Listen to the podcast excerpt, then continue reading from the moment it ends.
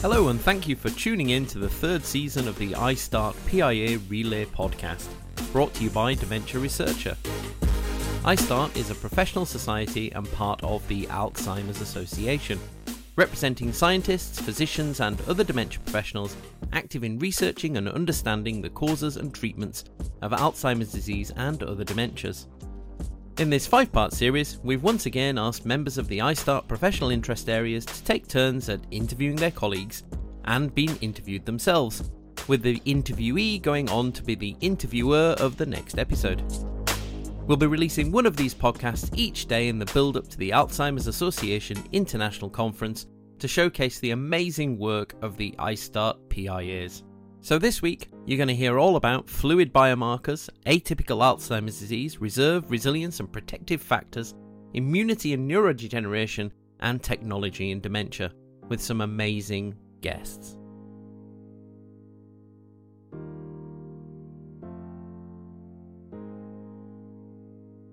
Hi, everyone, and thank you for joining us. Um, I'm Dr. Louise Ince, and I'm a postdoctoral research associate at the University of Texas at Austin.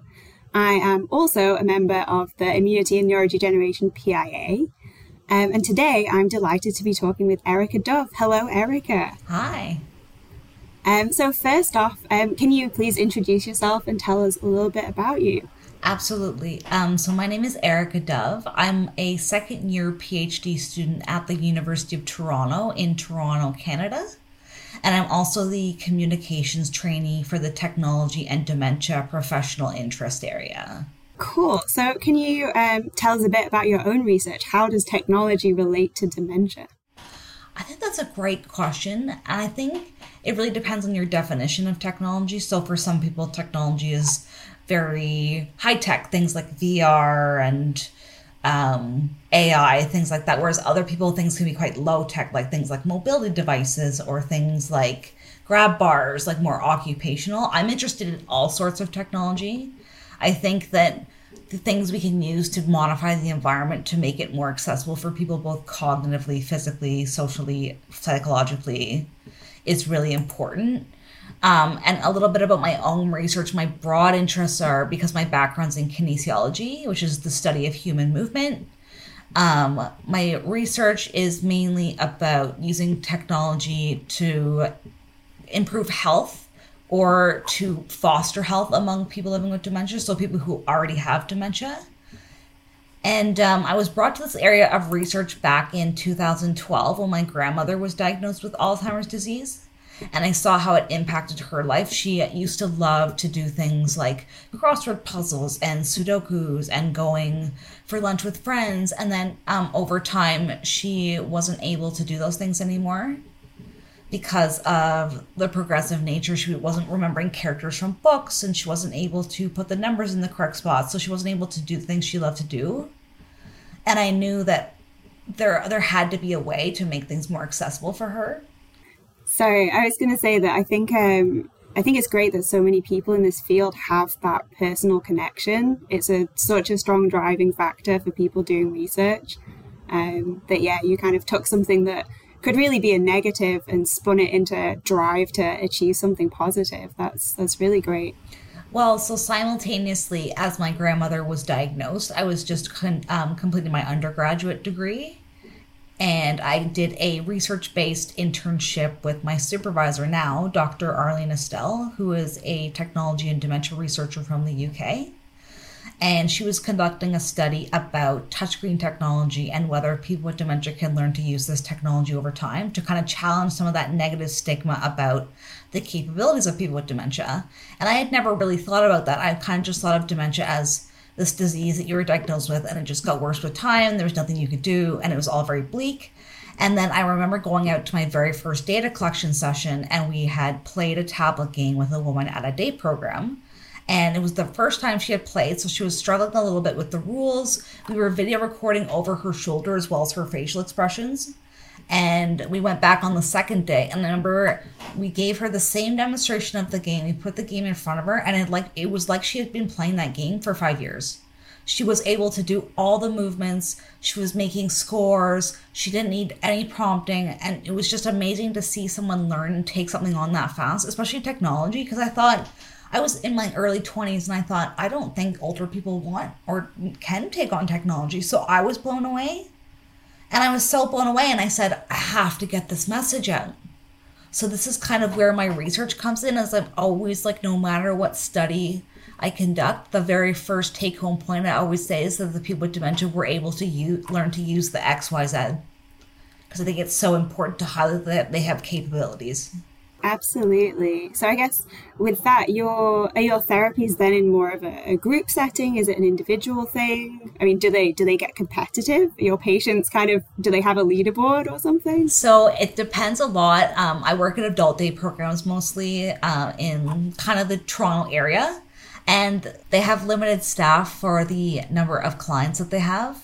So everything's done in a group setting, which makes things really engaging because people cheer each other on. They do get competitive. I've gone to certain day programs and I've set up my Exergame systems, which basically Exergames are just games that you play by moving.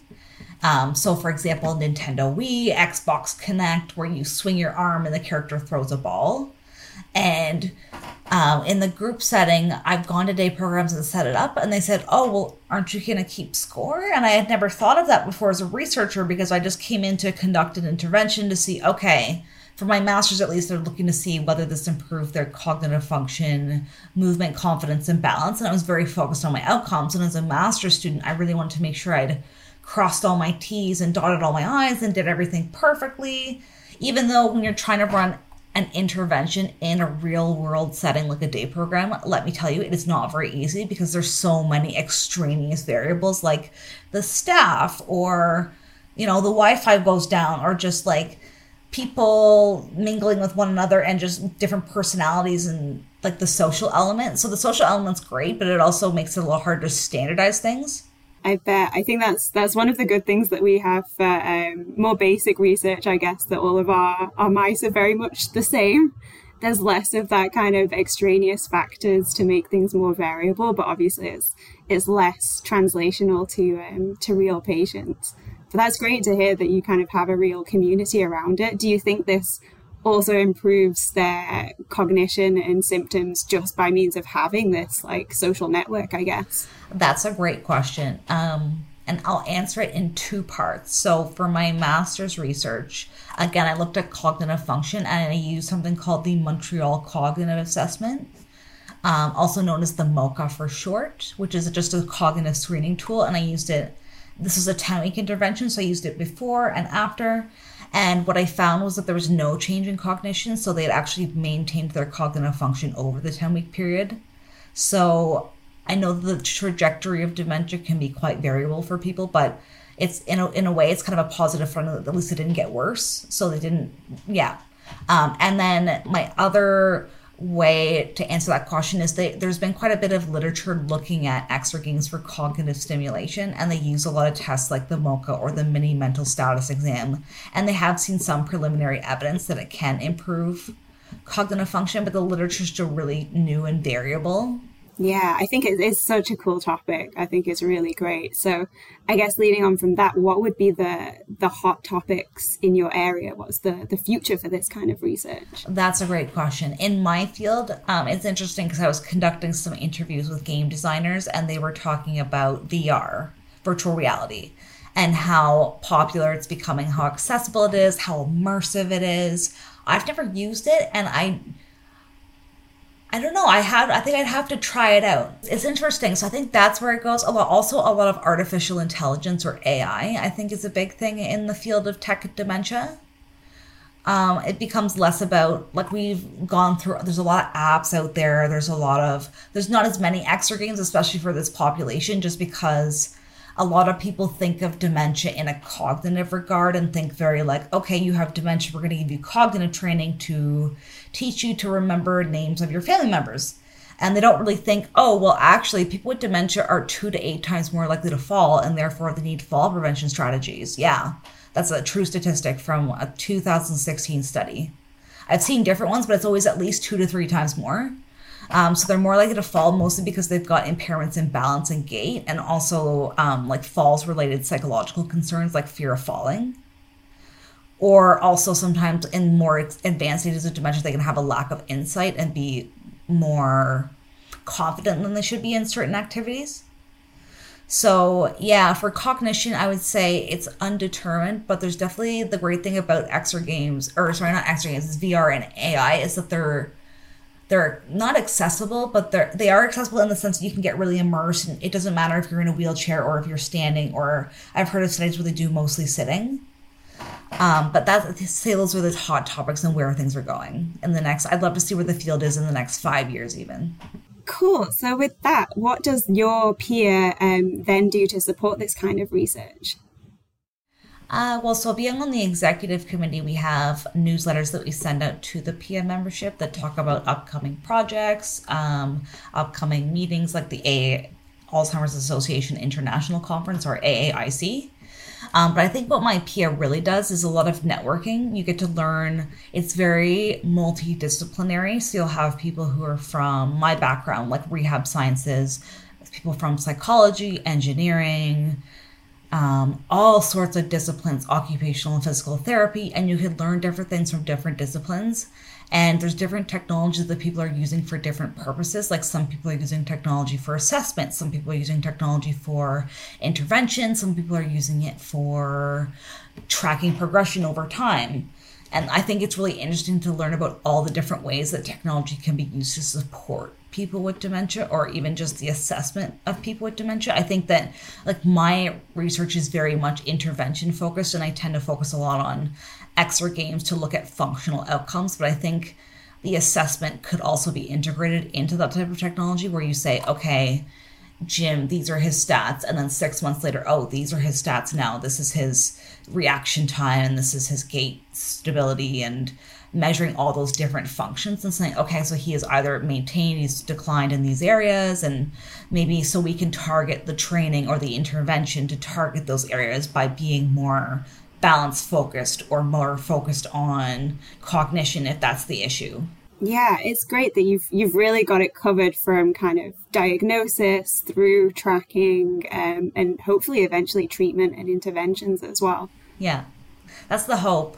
Um, like I said, I'm definitely in the treatment and intervention, which I love because I get to work with the people, which is one of my favorite parts of being, I think, an early career researcher is that I still have time to work with the people and go to the day programs and interact because I know as people get further along in their career in academia, they get more kind of, you know, the manuscript writing, the grant writing, the delegation, and so I love being on the ground while I while I still have time. Absolutely. Does um does your PIA have anything specific for the the early career researchers? Is this again more of the networking and putting you in contact with other early career researchers? Um, so they we do they put you in contact with other early career researchers. We also have um, we encourage at our pre-conference we encourage student poster submissions, and we do like a poster competition but we're always looking for new and innovative ideas to engage early career researchers in our PIA, and we're always looking to learn from other PIAs as well. That's great. So how like how is your PIA structured? I want to see how similar it is to our immunity one. So we've got, I think there there's, there's six of us on the executive committee. We've got our past chair, our current chair, our vice chair, uh, the communications chair, the communications student trainee, which is me, the um, I believe it's the project chair and then the project communications chair, student communications chair. Um, so it's kind of structured in that, and then we just got our general PIA membership. That's cool. Do you know like roughly how many how many members have you got at the moment? I know last year our goal was to hit one. Um, I think I can't remember if it was 400 or 500, but I know that we passed the nice. mark. Awesome. Congrats. So we've got quite a membership. And the cool thing is we have an annual business meeting and the membership again tends to be very broad. So we have people coming from industry, we have people coming who are caregiver carers, we have people coming who are engineers or game designers, we have researchers, we have people with lived experience, like people living with dementia coming and all these voices are heard so it's really unique and really awesome. So with that what's the what's the best way for for researchers to get involved with your your PIA the best way to get involved with the PIA is probably through social media. We have quite an active presence through the communications. We have um, an ISTAART PIA um, LinkedIn, and we're working on getting a Twitter. Also, just if you're able to join the conference, just coming and seeing the research and networking with us there is probably one of the best ways. And then coming to our annual business meeting, which is in September. Um, so you can give your insights and input into what you think would help the PIA move forward. I know we've got a lot of exciting goals for next year, so just getting some more input on those goals. Nice. So I guess you mentioned goals there. Can you can you describe some of these? Have you already set some? Yeah, so we're going to be hosting something called uh, Meet the Author, like an ISTAART Journal Club, uh, looking at tech. Uh, we call them tech and dementia, just you know, as the umbrella term, just tech and dementia articles. Um, so basically, we'll choose a few articles, invite the authors to come and speak to their articles, and host like a panel discussion slash Q and A. Um, one of our other goals is also to do a joint webinar with the uh, non pharmacological interventions PIA, just because there's a lot of overlap with our work. And not that it's overlap, it's more actually complementary, I'll say. So I think our work complements each other a lot. Like there's a lot of non pharmacological interventions out there for people living with dementia that involve technology especially as technology becomes more pervasive in our society. So that, and then we always have the goal of just hosting our annual pre conference, hosting our annual business meeting. And then we also wanted to do a combined initiative initiative with the uh, diversity and disparities PIA. So we've got quite a few goals. Yeah, we're a very active group. Yeah, is your um your connection with the diversity and disparities is this more along the lines of like access to technology or like experience with technology? Yes. Access, yes, like and access and accessibility. So I think with with that, yeah, we do have a whole generation. Like I think our generation is very familiar with technology. We're using it currently and probably into our older age. Um, do you think this will affect kind of the the rates of cognitive impairment um, and dementia longer term? Um, how do you see technology and use of technology in younger life changing the prognosis for the future? I think that's a really interesting question. I don't know if I have the expertise to, you know, give a definitive answer. I think there's a lot of literature out there. It's very heterogeneous. Like there's a lot of different interventions, different types of technologies, different frequencies in which people are asked to use them, different types of dementia, severities of dementia. So I don't know if I could say overall. I think technology it will change, um, and I think like the rate of diagnosis it may actually make. I know there's a lot of screening tools that they validated over the phone because of the pandemic. And I know there's a lot of things that can t- potentially be automated, like I was talking about in exergames. Like if you could automate cognitive assessments, I knew of a, of a game um, that was actually created at a Bruyere Research Institute in Ottawa, uh, Canada, and they had a whack a mole game that actually was assessing cognitive function. It was looking at reaction time and like correct versus incorrect moves. It was actually using that to assess cognitive function. And that was back in 2017, and technology's evolved so much since then. So I think, I don't know if technology can really like stop the progression of dementia because I think it's a multifactorial thing. Like there's things like diet, exercise, genetics, stress, medications, so many other things. And I'm just not an expert in the area. But I think it's always good to keep your mind active and do something that engages. I was just re I was just listening to a presentation yesterday about how tablet games can engage cognitive domains in people with with dementia. So it still engages their cognition. So which is so important, right? So I think that it you know potentially it could i just can't say definitively absolutely i think that's fair and i think i mean for us as early career research there's so like there's so much further this field can go um, but i think it makes it really exciting that we're kind of on the the cusp of some really cool some cool research um, so are you presenting any of this at the AAIC? I am presenting my master's research at the uh, Tech and Dementia pre-conference.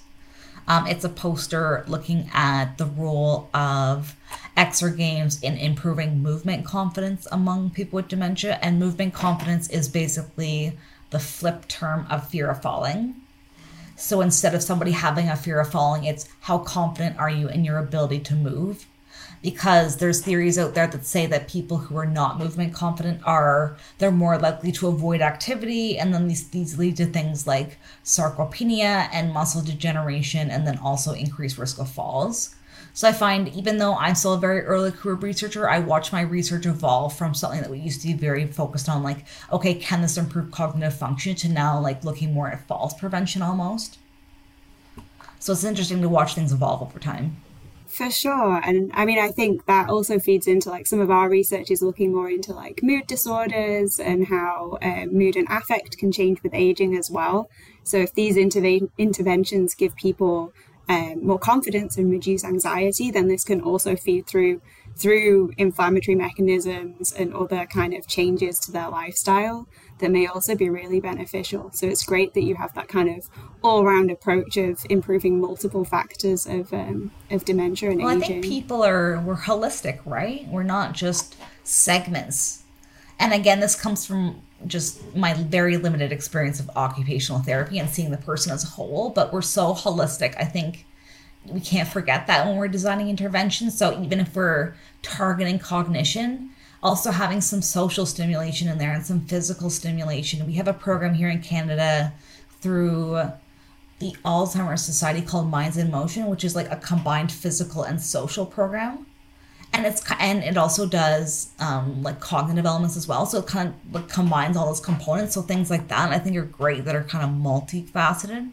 Yeah, that's great. I think we kind of we've as scientists, I think we've shied away from using the term holistic because it's kind of gone a little a little off track and maybe more into kind of like less stringent therapies, let's say. Mm-hmm. But I absolutely agree. Like to treat something that's as complex as dementia or cognitive changes with aging, you have to treat as a whole kind of a whole mm-hmm. person uh, or in my yeah. case, a whole organism in basic science. I absolutely yeah. agree. It's a really great perspective. Yeah, I think in hindsight, maybe comprehensive is a better word than holistic.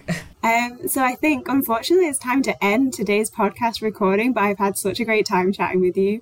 Um, I do have one final question. And that is really what advice would you give to other early career researchers, maybe those thinking of going to grad school or going into dementia research? That's a great question. I would say uh, there was a quote that was given to me once years ago, and the quote was to seek discomfort. I think it's really important to step outside your comfort zone. I used to be very shy and reserved, so I would go to conferences and I would have a really difficult time networking. And now I'm here on a podcast, so like that's pretty cool.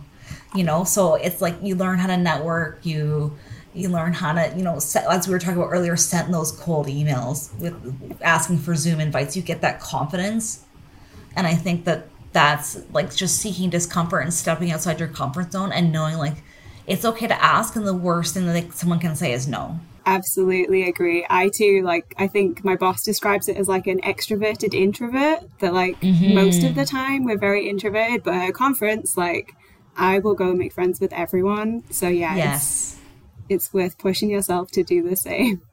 Yeah. Cool. Then, on that very positive note, thank you so much, Erica, for taking the time to join us today. And thank you for everyone for listening. Thank you. Thank you for listening. You'll find profiles on today's panelists and information on how to become involved in ISTAART on our website at dementiaresearcher.nihr.ac.uk and also at alz.org forward slash ISTAART. We'll be back tomorrow with the next recording in our ISTAART PIA Relay podcast series.